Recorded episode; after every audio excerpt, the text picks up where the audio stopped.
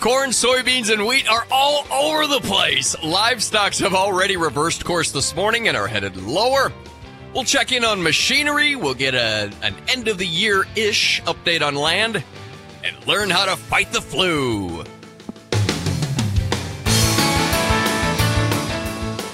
Live from the genesis of this week's coverage via Farm Journal broadcast, this is AgriTalk. This morning, we begin a conversation with Greg Peterson, Machinery Pete. Then it's Paul Schadegg from Farmers National. And we'll wrap up with author Dr. Udo Erasmus.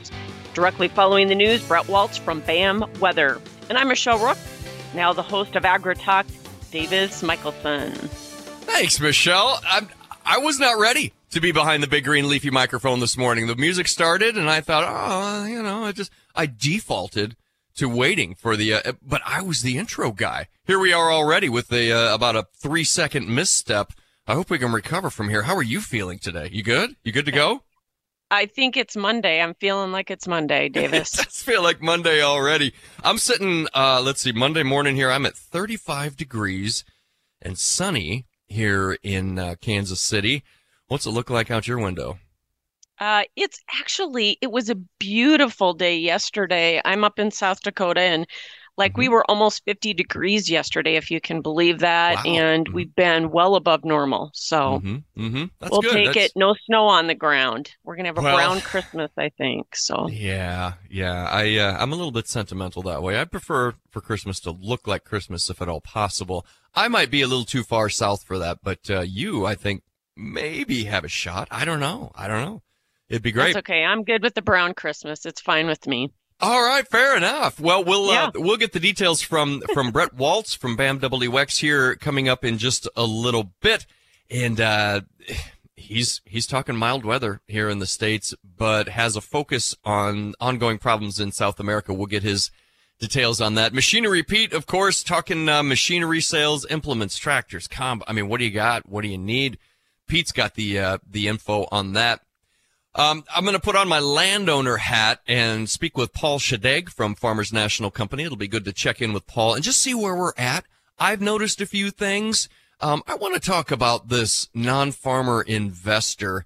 And Michelle, I don't know if you know any of these non-farmer investors. They've gotten an awful lot of attention from farmers who believe that they will prop up the land market. And I'm just going to say it. I think it's a straw man. I don't think they're out. They are out there, obviously, but, uh, not in not in the numbers that uh, that I think some people are pointing to. And then we'll we'll wind up with uh, Dr. Udo Erasmus for a conversation about the flu and general health. Stay tuned for that one. Don't blow that one off, gang, because we want you healthy and uh, around with us for a long, long time. Michelle, with that, let's get to the news, please. Right. Well, row crop markets continue to keep an eye on South America, and World Weather Inc. says this morning that weekend rainfall was rarely more than a half inch in center west, central, southern, and northeastern Brazil, although there were a few areas in western and southern Mato Grosso do Sul that received more than an inch. Now, conditions in southern Brazil and across much of Argentina's key crop areas are expected to remain mostly favorable, and so it looks like they're going to have a big rebound after the drought year last year.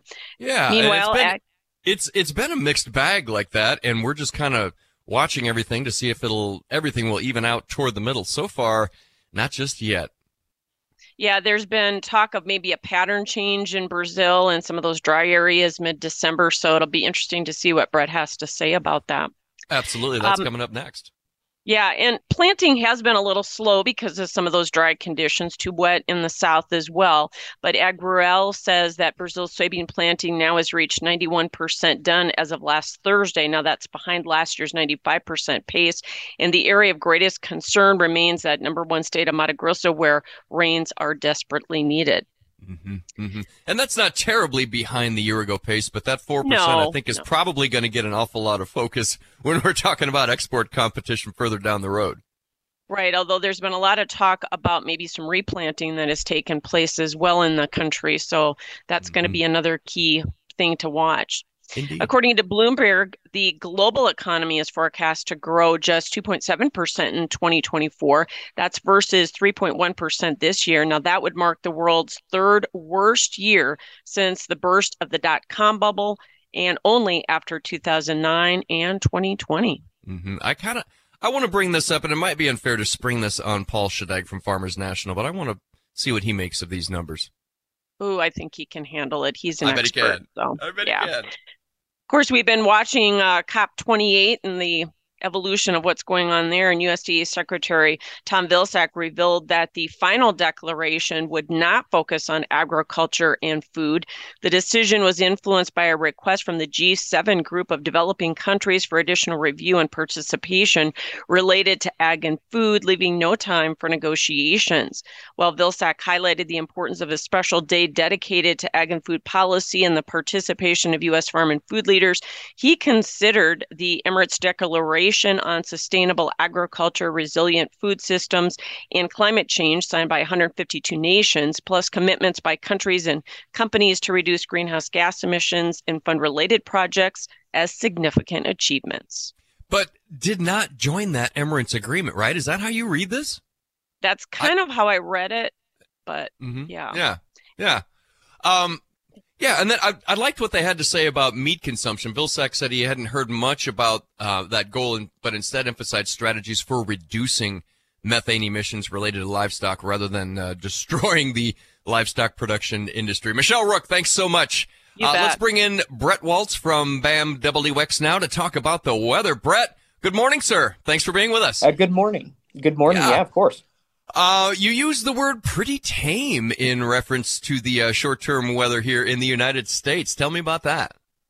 Yeah, I mean, I mean, it's going to be drier than normal. Really, not a lot of moisture to deal with over the next week or two for much of the central part of the country. Unless you're down in Texas and the far mm. southwest plains, it's going to be drier than normal and, and, mild. So I think those chances of a brown Christmas that you all were talking about are probably a lot higher than normal for many areas. All right, all right. Um, so much drier than normal conditions aside from the southwest plains next two weeks. Mild pattern overall, likely warmer than normal temperatures all the way into the holiday. Do you, can you push out past the calendar flip? Do you see that continuing at some point? Should we expect some of the white stuff? You know, I, I think overall the pattern is going to stay pretty mild into the new year. We might need to watch the first week of January for some kind of mischief, but uh, I think overall uh, at least the next two months. I think it's going to be pretty mild. I'd watch out for February as maybe a better, uh, colder, more wintry month. I heard you say mischief again this week. That's two weeks in a row now, Waltz. I'm watching. Did I say you. that? Get, bring me to South America, please. so South America, you know, Mato Grosso continues to be a big concern. It's pretty dry there over the next seven days. There, there could be some spotty moisture, but it's hot as well. And I'm concerned that as we go out through the end of the year, the, the bust potential on these rains are, are pretty high. I, I, think that's an area that I'm concerned can stay drier than normal. It, it's continued to turn drier than what data has had. And so that that's a problem area that I think continues to be a problem. Uh, Southern Brazil and Argentina, uh, still more rains on the way over the next seven days, especially Argentina. Uh, but I think things could maybe turn a little bit more favorably, not as excessively wet to close out the year. Outstanding. Brett Waltz from BAM WX. Thanks for spending some time with us this morning, brother. Have a great day. Yep. Thank you. We are underway. We've got Machinery Pete coming up next. He's going to take us uh, at eventually, we're going to make our way all the way to Northfield, Minnesota. Good morning, Northfield. I hope you're listening today. Uh, the word record price in Northfield, Minnesota. It keeps going. AgriTalk. Stick around. At United Animal Health, we all share a love for animals. We have devoted our lives to agriculture and to the well being and productivity of animals. With our guiding principle to always have the best answer, we listen to the animal and let the animal tell us what works and what doesn't. We know that if the animal is healthy and productive, so is the producer, the consumer, and our communities. Learn more at unitedanh.com.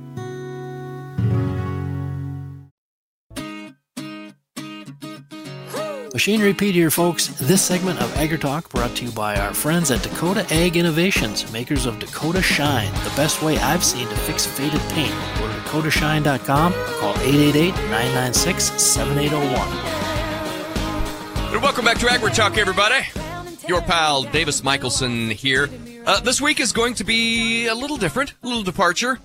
If uh, you deer hunting folks out there know what Chip is up to, he's he's taken the entire week to pursue conservation activities. He'll be out spaying and neutering deer across uh, central Iowa, which uh, you know it's it's an important it's important work is is what it is, and he'll be out there uh, out there hard at it all week. In the meantime, Michelle Rook and I kind of have this alternating sort of schedule thing. Um, we'll be in together, working together on the shows for the entire week. It's just the hosting duty will uh, sort of we'll move the big green leafy microphone from one to the other and uh, allow uh, allow uh, you know some some voices that maybe we haven't heard before, and we'll. I mean, it's going to be great. It's going to be great radio. It's going to be awesome. We're glad to have Michelle Rook on board for this nutty concept. Chip will be back uh, a week from this morning Hopefully. Yeah. Let me bring in machinery Pete, Greg Peterson. Greg, it's deer season, brother. Hey, how you doing, Davis? Yeah, really good. It is. It is that time of year. Yeah, it's uh, uh, also deer season, so to speak, on the auction front. Uh, deer in Case IH and New Holland. How's that for a transition? That's not bad at all. I like the wordplay. Um, take me up to. Uh, let's just jump right into your pick of the week here. Farm auction Thursday in Northfield, Minnesota. Yeah, unbelievable. Uh, actually, before I we hit the pick of the week, Davis, I do I should do a quick shout out. There's so many auctions coming up this week, folks. One I got my eye on today, uh, dealer auction in Nebraska for landmark implement by the Steffes Group. It ends at noon today.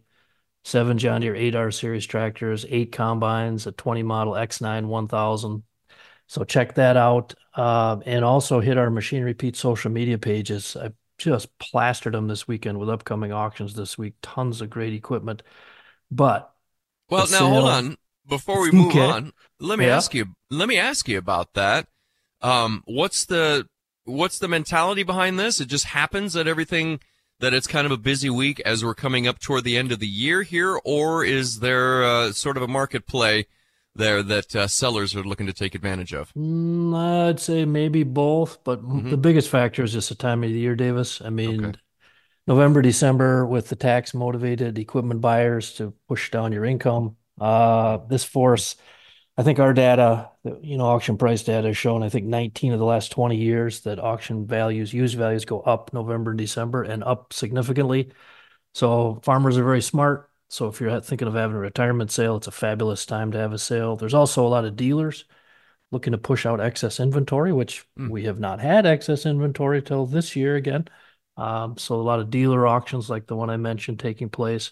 Um, but yeah, that's and I think there also is a little bit what's happening with maybe some retirement sales being pushed forward. Again, mm-hmm. farmers very smart. They realize used values are at all-time record levels average age of the American farmer is not spring chicken level. So you've mm-hmm. got a mm-hmm. lot of folks love farming and they, you know, it's hard to time any market. But if if you're selling equipment right now, you've timed it pretty well. Huh. Uh, best I've ever seen in 34 years. Let me put it that way. So wow, wow. This after the last few years of you saying it's the best I've seen in my career, and now here yep. we are. It's still yep. still climbing, brother. That's I'm remarkable. actually. It's getting harder to defend the fact Davis, that I am a, a stoic uh, Scandinavian, not not prone to hyperbole. Uh-huh. And as a as a writer, I ran out of adjectives about 18 months ago to describe the used equipment market. It's just been unbelievable. Well, and you, Pete, you can fact yeah. you can factor in everything, inflation, all whatever. It's just yeah. You know, and it, which loops me around to our yes. pick of the week, which proves my point uh, better than anything I could ever dream up to say. But last Thursday, like you said, in Northfield, Minnesota, my friends at uh, HM Auction Group uh, was the farm estate sale for uh, Lawrence Schweik. And I'm telling you, it was beautiful equipment. But there was a tractor on the auction in particular, Davis, that really go- had my attention going. It was a 79 model John Deere 4440, of course, iconic model. Mm-hmm. Deere made from 78 to 82. Now, this thing, 1910 hours on it, which that's, I mean, unbelievably low. So a lot of people wondering, well, what's the scoop on that thing? So, you know, Hamilton, uh, uh, HM Auction Group there, Hamilton Auction and Mehring, they did a great job, as they always do, uh, laying out beforehand And I knew Lawrence. I met him, I think, 12 years ago up in Northfield, and he bought this tractor from a neighbor, one of his his buddies, years ago, and that guy was the original owner. Um, so again, that was the setup. Now Thursday, it sold for 85,000 bucks. Now mm. I've been tracking. This is my life work for 34 years now, compiling these prices every day. Mm-hmm. And an iconic model like this, 40 years old, I've seen so many 4440 sold. Now this one went 12,000 over the highest I've ever seen. And Davis, when I look at our data, which by the way, folks, mm-hmm. again, it's free to view at machinerypete.com. And if I could interject one thing here. Sure. Davis, folks ask me all the time, they say, Pete, how did I do on this deal? Folks, please. I, I enjoy the interaction and taking questions and conversing, but go to our website, machinerypete.com, mm-hmm. look at the auction prices before you make any deal. It's all free. It's all it's 20 plus years of data updated daily. Wow. But back to the 4440s, the four highest auction prices ever have all come in the last 13 months. So that's that right? why I'm yeah. running out of adjectives. Now the previous and, high was just set back in January in Mississippi, 73k on a 4440. So the market for good condition used tractors is just pick, wow. pick your adjective. Yeah, north to south demand is high a 1979 model goes mm-hmm. for 12k over the uh, over the previous record. Wow, wow. And the and the same sale last Thursday, we also saw the, you know, and so that 4440, people say, well, this is all pre-def. You know, people want the older tractors, the older engines. Yep, that's completely true. But same sale, 21 model Case IH 9250 combine on tracks, 275 engine hours, hard cash auction price 520k hard cash auction fact. That's the highest auction price ever on a Case IH combine by by thirty six thousand bucks. wow! So wow. again, so that was Thursday. Now that is shocking. Days, That's shocking. Well, keep, wow. Go on. Well, again, what the difference that I've I'm seeing here, uh, Davis, and you and uh, Chip and I talk about it every week is that yeah. there's always records, even when times are crappy and ag. You get a super low mm. tractor, ooh, hey, record price, whatever. But I mean, let's just to further prove my point here, what's different is yeah. let's go to last Tuesday in Verona, Wisconsin. Okay. So again, I've always seen records, but now this sale last Tuesday was the Tice Brothers retirement auction by the Steffes Group. Five record prices on tractors, all Case IH, but let's pay attention to how much they were record by. So let's okay. start off with an older four wheel drive, which is one of the hottest sectors. So they had a 06 STX 430, super sharp. 2,553 hours. It went for 210,000 bucks. That's a record by $75,000. And it broke a record from 10 years ago, um, actually 11 years ago. But let's keep moving down the line. Again, that's pre def. Yeah. How about a 13 model Case IH Magnum 225, 762 hours, went for 202,000, record by 39.5. Next up, 2010 Case IH Magnum 305, 1473 hours, 205,000, record by 16,000 bucks. Next up, 21 model, so not pre-def, a Magnum 200, 330 hours, 203,000, record by 24 and a quarter. Next up, 13 model Case IH Maxxum 180, super low hours, 309 hours on a 10 year old tractor with a loader. 173k record by 41,000 bucks. That's what I've never seen before is records by 40,000, 30, 16, 12. It's just it's just it is what it is. That's what mm-hmm. these tractors and that's what this equipment's selling for right now. Yeah. Uh, one other thing I see in your notes here. How does mm-hmm. how does how does a 15 year old kid wind up purchasing an Oliver 2255? Uh, folks, if you want to smile and feel good about things with our future, you know, we got lots of problems. But I tell you what, my good friend Kevin Wendt with the Wendt Group out in Ohio, they had an antique tractor auction last uh, Friday in Irwin, Ohio. And Kevin sent me video. I posted our Machinery Pete YouTube video Saturday. You can go watch it. And Davis, there were two two wheel drive Oliver 2255s on the sale. Nice. One brought 30K and then there was one with a factory cab, and it looked fine, you know, but you mm-hmm. know, kind of work closing, not restored. And uh, you're right, a 15 year old uh, young fella bought it. You could see him in the video doing his thing, looked like an old pro. Yeah. Brought it for 25k, and again, cool to see young people, uh, you know, taking part at the auctions, buying equipment, uh, vintage muscle tractors like that. And by the way, that same auction for you Allis Chalmers lovers, there was a 185 diesel uh, that brought 17.5, second highest price ever. And for you Ford lovers, Ford TW25 for 26.5, second highest ever. So it's it was an eventful week last week, Davis. Absolutely. Uh, MachineryPete.com is where to find all the details, yes? Yep. We update it all the time on the fly there, you bet. Outstanding. Greg Peterson, Machinery Pete, we appreciate your time this morning. Thanks for the update, brother. You bet. Catch you next week, Davis. You betcha. We will be right back after this short commercial break with Pro Farmer editor Brian Grete. Then we've got Paul Schadegg to be talking land values on AgriTalk. At United Animal Health, we all share a love for animals. We have devoted our lives to agriculture and to the well being and productivity of animals. With our guiding principle to always have the best answer, we listen to the animal and let the animal tell us what works and what doesn't. We know that if the animal is healthy and productive, so is the producer, the consumer, and our communities. Learn more at unitedanh.com.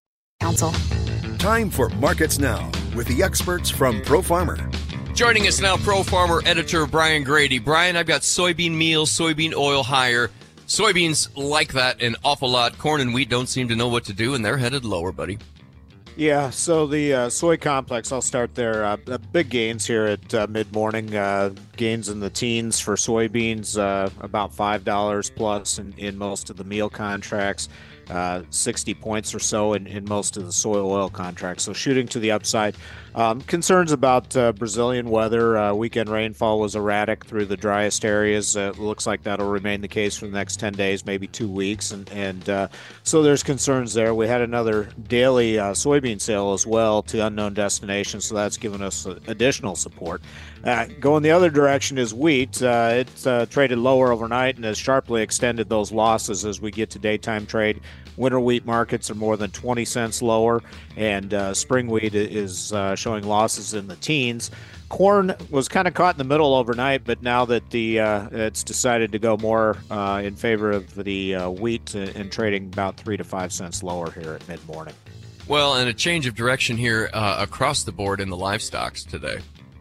Yeah, so uh, started out with a firmer tone in uh, live cattle, feeder cattle, and hogs, and uh, aside from a kind of a narrowly mixed tone in live cattle futures, uh, everything else is trading to the downside, moderate to sharp losses in feeder cattle here at mid morning, and then uh, sharp losses in most of the uh, the hog contracts at, at mid morning. So, um, you know, we'll have to see. Uh, the cattle market uh, they continue to use any kind of strength at all, uh, even if it's corrective in nature, to, to sell it, and, and so a definite change in attitude there. And, and until that changes, we probably won't see a low in the cash cattle market.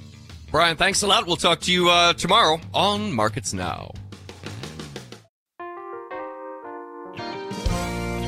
Opinions expressed on AgriTalk do not necessarily reflect the views of Farm Journal Broadcasting, affiliate stations, or sponsors. Our name says it all. AgriTalk. What more do you need to know? Well, if you're just joining us, I should probably let you know. Chip will not be with us until next Monday morning. He's out uh, practicing some conservation. uh, in the uh, in the best way that Chip knows how. Uh, he's earned definitely some time in the woods, and I'm sure that he will be taking full advantage. Be safe, buddy, if you're listening. We appreciate you. In the meantime, uh, I am privileged to speak with Paul Schadegg, VP from Farmers National Company. Mr. Schadegg, welcome back to AgriTalk. Thanks for joining us this morning. Well, thank you very much for having me, Davis. Appreciate it. Absolutely. Hey, I, I've kind of always had this question in the back of my mind and didn't want to sound stupid for asking it, but I trust you, brother, um, to be gentle with me. But we just talked with Machinery Pete about, I mean, the record prices for machinery. And, you know, to me, that translates as people are willing to spend money on large purchases if it's the right thing. Paul, have you noticed in your long career a correlation between machinery sales and land sales at all? Do they do they speak to each other at all? I my personal opinion is yeah, they do. And you know, I can I can share the same uh, sentiment of surprise when you know we see you know that we always said the commodity or the last couple of years we've said the commodity markets are what's driving the land market and then we've seen commodities really settle back but the land market is showing a lot of resiliency and we're still seeing those uh, really strong values being paid for as you said though uh, in regards to machinery for the right piece of machinery they're willing to pay the top dollar for the right farm, whether it's location, whether it's quality, they're willing to pay for that, and and they've evidently held back some cash to make that purchase. Mm-hmm. And when we're we're talking about demand, is the focus pretty squarely on high quality ground? Uh, yeah, I think it continues to be, although every now and then we're a little bit surprised. But overall, when you take that twenty thousand foot view, uh, the the farms that have issues, drainage, uh, irrigation, uh, soil quality, whatever it might be, we're definitely starting to see some pretty strong discounts or maybe even just lack of interest in mm. in those farms. The the high quality ones, uh, yeah, there's there's competition for those. Mm-hmm. Mm-hmm. Um, cash positions have helped farmers get land bought, and I really I wanted to ask Pete the same question. Um, but how is cash on hand holding up? How many of these sales, you know, I'd be terrified to finance anything major right now, given the interest rate environment. So are we talking about some cash sales here when we've got such willing buyers? Yeah, the, the majority of those individuals uh, still have some uh, an equity position to where they have cash available to wow. either supplement mm-hmm. a loan or pay outright cash mm-hmm. for that uh, for that land purchase. Uh, but we do see that equity position we've watched over the last three years continue to narrow. And then if when you hear what uh, the Federal Reserve has to say about the increase in loan requests, and um, that's I think definitely a sign that guys have kind of burned through a lot of that cash, and now they're having to go to the bank and borrow some money, which is going to hurt their net income in the long run. Mm, okay. How are buyers processing that Fed speak? Are they circling the wagons, or are they thinking, "Oh, okay, well maybe maybe we'll get some easing here"? You know, they. Um, I, I think there's there's probably uh, two trains of thought there. Um, I think that there are some that that are really really pulling in and saying, you know, I'm gonna I'm gonna sit back and and wait to see where this these new values settle but then at the same time, if an opportunity comes up to to purchase a piece of land that fits into their operation or maybe is adjacent, uh, they they're pretty motivated. Mm-hmm. Mm-hmm. Uh, talk to me about the number of sales, and I kind of want to get into seasonalities and what does a typical year look like around the flip of the calendar to the next year. Um, but but I mean, I'm not hearing delinquencies. I'm not hearing panic sales. I'm hearing farmers at least still have some cash on hand. Seasonally, are we acting like we ought to as far as the land market goes? Yeah, I actually just finished some analysis of of uh, transactions throughout our company over the past three months, and we had a really active, uh, kind of started to build in late August, but a very active September. And October and November were also um, very, very busy, is a good way to put it. Um, and when I when I went back and analyzed that over what happened over the last year, and then also what our five-year average is, we are definitely trending above the five-year average. It's hard to compare with what happened in 2021 and 22. We're we're definitely not not at those levels, but like I said, above the above where we were a year ago and then above the trend line of five years. And that's looking at total transactions, acres sold, and then, of course, the value is, is definitely above that trend line just because what we've seen happen during that yeah. period. Yeah. When you talk about um, those with cash on hand to either supplement, you know, put down a nice juicy down payment, um, or even just to pay outright cash for for a chunk of property, you talk about that kind of beginning to dwindle. Do you have a sense for how long it might be before that that dwindling supply translates into mm, I'm gonna I'm gonna tighten the purse strings a little bit, and we see we see bids at land auctions begin to level off. Well, it's very possible you and I had this discussion exactly a year ago. Yes. And my opinion was that we were going to start to see some settling of the land values. And we did to a certain extent, but there there was still very strong competition for the land and yes. yeah. and and the limited amount of properties that came up for sale is what helped continue to drop that. Yep.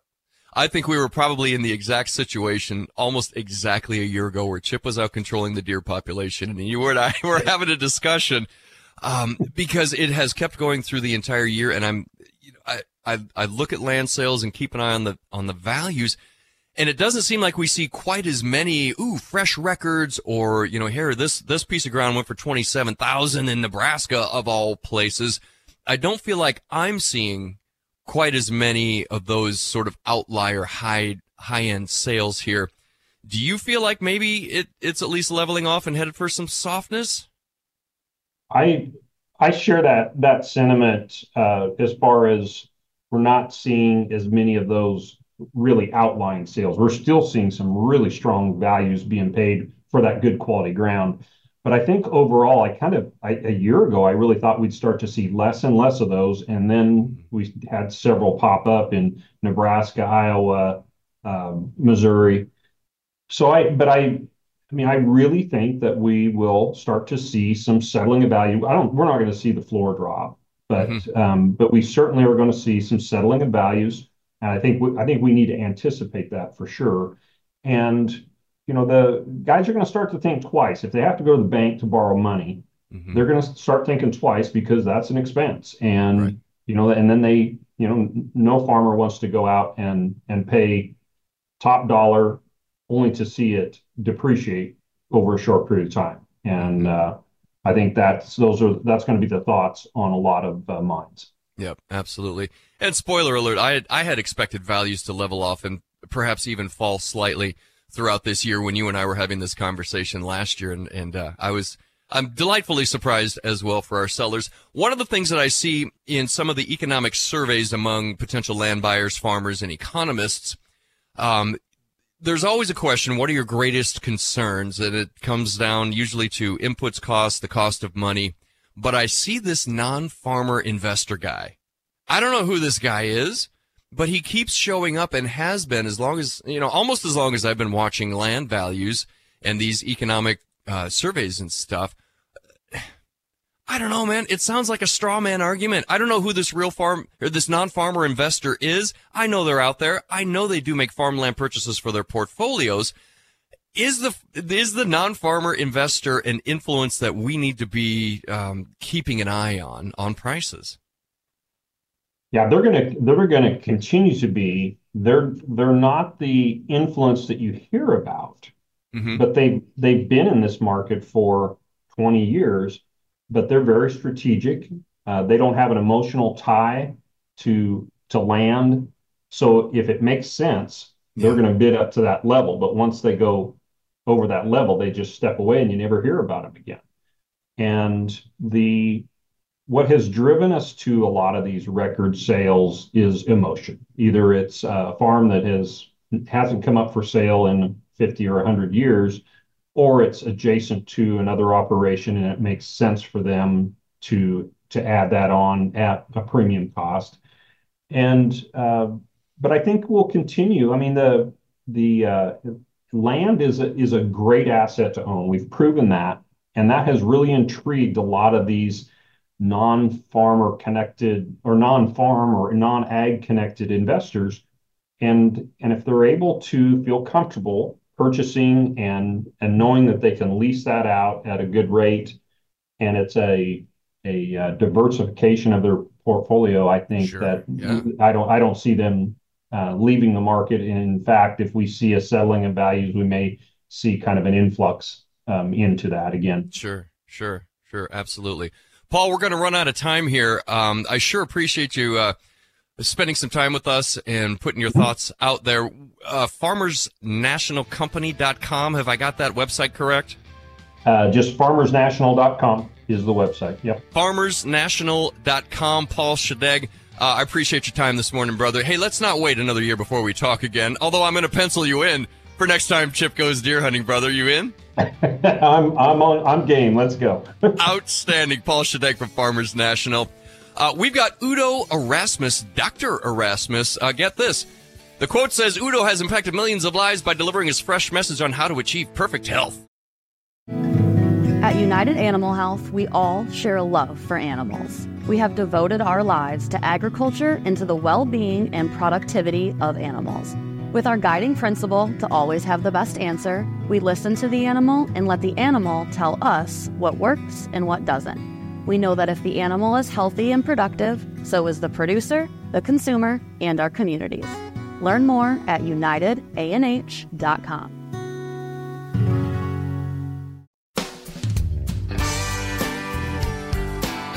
If the world is your oyster, we've got pearls of wisdom on AgriTalk. Welcome back to AgriTalk, everybody. Your pal Davis Michaelsen here. Uh, Monday morning. Glad that you have decided to spend some time with us. Hope your week is off to a great start. Uh, I know mine sure is. A great conversation with Machinery Pete Greg Peterson there. He just keeps using that R word, record, record. I think for Christmas this year, I'm gonna get uh, I'm gonna get Pete a thesaurus and see if that helps him. But I mean, as long as he's been talking about record prices and these things just keep going up, folks, and oh, another record price on a this or that or a you know 4440, a, a 1979 4440 goes 12,000 over the previous record. How does that happen? It's it's uh, really been quite the quite the deal to see machinerypete.com. And he's right. If you're in the market for some piece of machinery or some tractor or whatever, you can check prices over on uh, machinerypete.com and, you know, not have to feel like, oh, did I spend too much? Did I? You can find out at least what other people are paying for uh, the same models or at least similar ones in your area, hopefully. Um, a, a, very useful tool there. The correlation between uh, machinery and the land market is interesting. And if you think about not necessarily motivation's okay, certainly, but also what allows the buyer uh, the cash position, maybe the credit position, maybe you get something paid off and maybe you're coming up to the end of the year and, and you need to spend some money for the operation. These motivations are not going away. However, the, uh, the amount that, that those have to pay is certainly got to be taking a hit after all of these years of record prices. Well, all of these, these last year and a half, two years of record prices, both in the machinery market and in the land market. It has to be taking a toll and, and we're bound to see it. You know, like Paul said, he and I had a similar conversation uh, last year, the same time, and uh, we're both thinking about the same thing. So we'll we'll check in with him before then, but but we'll definitely get Paul Schadegg back on throughout this year, and then I'm going to talk to him a year from today if I can. Uh, looks like we have Dr. Udo Erasmus. Dr. Erasmus, thank you for joining us on uh, AgriTalk this morning. How are you? Well, thank you for having me on. Absolutely. I'm looking at your bio here. It says uh, you're delivering a fresh message on how to achieve perfect health. That's a bold claim, my friend. Uh, you know what? I'm 81 and I've been looking at it all my life because I uh-huh. came out of a war. So it got me really focused that mm-hmm. we could live better than we do. Mm. Um, real quickly, because I I do want to uh, make sure and get to talking about the flu a little bit, but but part yeah. of your research has you very interested in the healthy versus not so healthy fats. Can you please yeah. tell us a little bit about the difference and what what difference it makes to the human body? Yeah. Okay. So the the oils that contain essential fatty acids, omega three and omega six, are very sensitive to damage by light, by oxygen, by heat. Hmm. So they need a lot of care, and they, we should give them the, the most care of any nutrient because they're the most sensitive. But we actually give them the least care. We throw them in a frying pan where light, yeah. oxygen, and heat damage them at them all at the same time. And fried foods fry your health because they change molecules into something that's toxic that never existed in nature and when that gets in your body interferes it interferes with what needs to be going on there mm-hmm. so the mm-hmm. industry has never paid attention to that. They damage the oil about 1%. We damage it in the frying pan more. And in a tablespoon of an oil that isn't made with health in mind, you get 60 quintillion damaged molecules, which is more than a million damaged mo- molecules for every one of your body's 60 trillion cells. That's a problem. Wow. From a health Yeah. perspective. Absolutely. And in nature, and in nature, the standard was fresh, whole, raw, organic foods. Mm-hmm. Right? Every creature eats like that except us. You know, we throw pesticides and stuff and we cook and fry and process and do all of that. Why are we doing that? It's not, you know, because it takes us out of line with nature. And when you get out of line with nature, you, your health goes down the tubes. Well, let's let's talk about keeping our health out of the tubes uh, when we're talking cold and flu season. Uh, you're talking Yeah. vitamin D is at the top of your list for cold and flu fighting nutrients. Man, you've got a pretty hefty dose here at 10,000 IU. Is there danger of Yeah. toxicity there with that much vitamin D? Well, that's that. When I started working in health forty over forty years ago, we were told that that it's toxic, and there's now research that shows you can get from between 5,000 and 50,000 units of vitamin D a day, every day for sixteen months, and you have no side effects. They actually Wow. study that was just recently studied, and we've been misrepresenting. It has been misrepresented because we thought vitamin D was just for bones and teeth, Mm-hmm. but it turns out vitamin D is required by everything. Every cell has a vitamin D receptor. Lungs need them. Very important. And we call cold and flu season that's actually vitamin D deficiency season because we don't get enough sunlight in in uh, you know except in the tropics where you get too Oh. much. Isn't Everywhere else in winter Yeah. you get too little. So oh, then that's you have fascinating. Yeah. to yeah. Um, we're we're going to run out of time quickly here, but um, Uh-huh. just one quick thing here. You warn that if you've got a sore throat, no sugar. What's that about? Oh, because we've a teaspoon of sugar will knock down your immune system for five to eight hours, and then whatever critters are are you know whatever viruses you've got, they have a field day, and so you want you want to keep your immune system strong. You want to pick them off in your mouth. I spray acid water. You could use uh, gargle with salt water, or you could take digestive enzymes uh, that digest the protein coat off viruses and knock it out before it gets into your cells. So, um, but the but uh, uh, yeah, it's it's it's vitamin D deficiency season. I use ten thousand a unit. I have not had a cold for four years. Wow. and I'm Wow. 81. yeah, yeah. That must be 10,000 IUs. That's a heck of a pill there to swallow. Or you, you probably just divide it up. Yeah, it's it's in yeah, it's there are limits of how much people put in it. Uh, Sure. Mine are a thousand, so I take ten little pills of it. They're just Well, little Doctor- pills. Dr. Erasmus, you're you're an author. Um, Fats that heal, fats that kill, along with several other books. Can we get those on Amazon? Where's the best way to get more from you, Dr. Erasmus? Yeah, am- Amazon, yeah, or udoerasmus.com or theudo.com, T H E U D O.com. Dr. Erasmus, Um, this this is fascinating. I feel like we've just scratched the surface. I'd love to talk to you again real soon. So when we have more time, we can get a little deeper. Dr. Udo Erasmus, Yeah. thanks for joining us Let's today. Yeah, thank you. Thank you for having me on. Appreciate All right. Well, this afternoon we've got Michelle Rook. Her guest will be Matt Bennett from agmarket.net. I'll be along as well with Carrie Artek. Uh, wow, that was fascinating.